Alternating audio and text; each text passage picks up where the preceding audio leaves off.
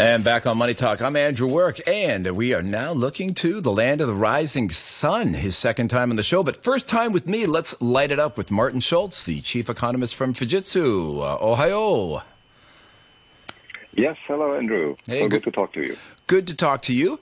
Um, it's hot in Hong Kong, but it's hot on the Nikkei 225. It has hit a 30 year high. Uh, what's your take on this? Is this uh, is this is this a transient thing, or is this indicating some some real uh, underlying strengths of the Japanese economy?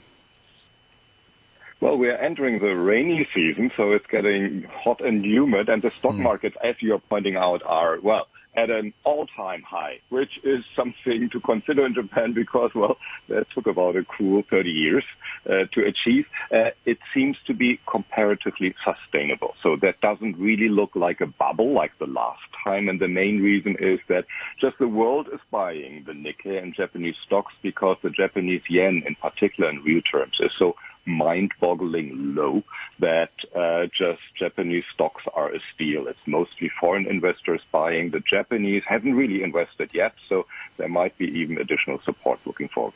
Oh, so I mean that's interesting. So the, the Japanese have not been part of this uh, this buying spree. Um, so as you say, there, there might be support there. The, uh, I mean, are the Japanese conservative to a point where they're they're following others even into their own stock market? Uh, yes, Japanese on the ground do not always share the, the, the views of uh, foreign investors. And in this case, what's good for foreign investors buying into Japan, that it's just incredibly cheap in terms of, in dollar terms in particular, well, that doesn't help the Japanese so much. Japanese real incomes have been still falling because inflation is still running ahead of income, so there is not that much to spare. And Japanese companies are a bit skeptical about the outlook of their own corporations because, well, exports are not running high. The global economy might run into a recession, so they are much more mixed on that one when inflation keeps picking up. However, stocks are looking interesting to secure your assets, and this is when the Japanese investors are coming in. All right, now you, you raised the uh, the specter of inflation. I mean, Japan, we you know uh, we thought inflation was dead, never to return, and the Japanese have been learning to live with it uh, in the past couple of years. Where what is the direction of inflation right now? I think we just got some recent numbers in. Yeah, well, the governor of the Bank of Japan said, well, we don't know it yet, but there might actually be a new normal with Japan's inflation not going into deflationary uh, territory again. What we are seeing right now is that inflation has been, well, at the start of the year, mind-bogglingly high at around 4%, at least by Japanese standards. It is now down uh, quite a bit, and most economists expect it to come down further uh, throughout the rest of the year. So right now, inflation is is running well still at about uh, 3.2 percent, uh, which is high by Japanese standards, but nothing that would make the Bank of Japan really nervous. And also, it doesn't it hasn't fallen enough so that real incomes uh, in in Japan would be up. They're still negative. So the overall picture is a bit mixed. It is not high inflation, but it's now spreading into the service economy, mm-hmm. meaning people will feel it much more, but that also supports wages in when we are looking forward. And I mean, how, how does this change the picture on GDP? I mean, if you've got inflation in an economy, I mean, then the GDP is going to rise along with it in terms of absolute dollar terms. Um, but I mean, we're going to get some GDP numbers out next week or this week, I think. Uh, what are they going to look like?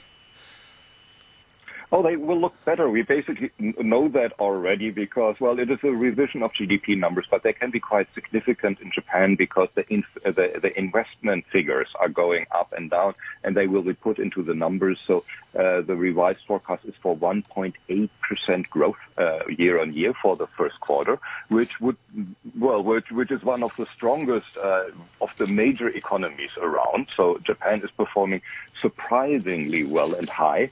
Uh, this will come down a little bit throughout the rest of the year because exports are not strong. The global economy is cooling. But overall, when, well, forecasts for next year are still around 1.6, 1.7%, which makes Japan a very strong contender. And the reason for that is, well, interest rates haven't been going up. The Bank of Japan has remained expansionary as one of the very few central banks in the world. And that, of course, supports the economy. I mean, and this is something I've had in my head for a long time. But I mean, for a long time, the Japanese economy was was the GDP numbers were slight falling slightly, but the population was falling faster, suggesting that the GDP per capita was rising, even though the Japan economy looked stagnant. Individ- technically, individuals were getting wealthier, um, but I think the population is still declining. But the GDP is going up. Are, are Japanese feeling wealthier as their, as their GDP per capita rises, or is inflation eating that all up? Well, not really. When you look at the numbers actually of the working working age population, then Japan, in terms of its GDP growth, has been performing as well as the U.S.